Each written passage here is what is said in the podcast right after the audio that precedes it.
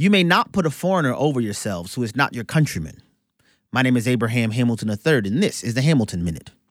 The 2023 Family Leadership Summit in Des Moines, Iowa, hosted several prominent Republican presidential candidates, a few of which face planted stupendously. Others acquitted themselves well. But recent polling by Townhall Media and the Salem Media Group indicates that this is still a two man race so far. Former President Trump and Florida Governor Ron DeSantis are locked in a two man game at this point. Mr. Trump didn't appear at the summit, a missed opportunity in my view, as Mr. DeSantis may gain steam. Others are auditioning for non presidential roles, seemingly. But we're still a long way away from January. Listen each weekday from 5 to 6 p.m. Central for the Hamilton Corner with Abraham Hamilton III, public policy analyst for the American Family Association.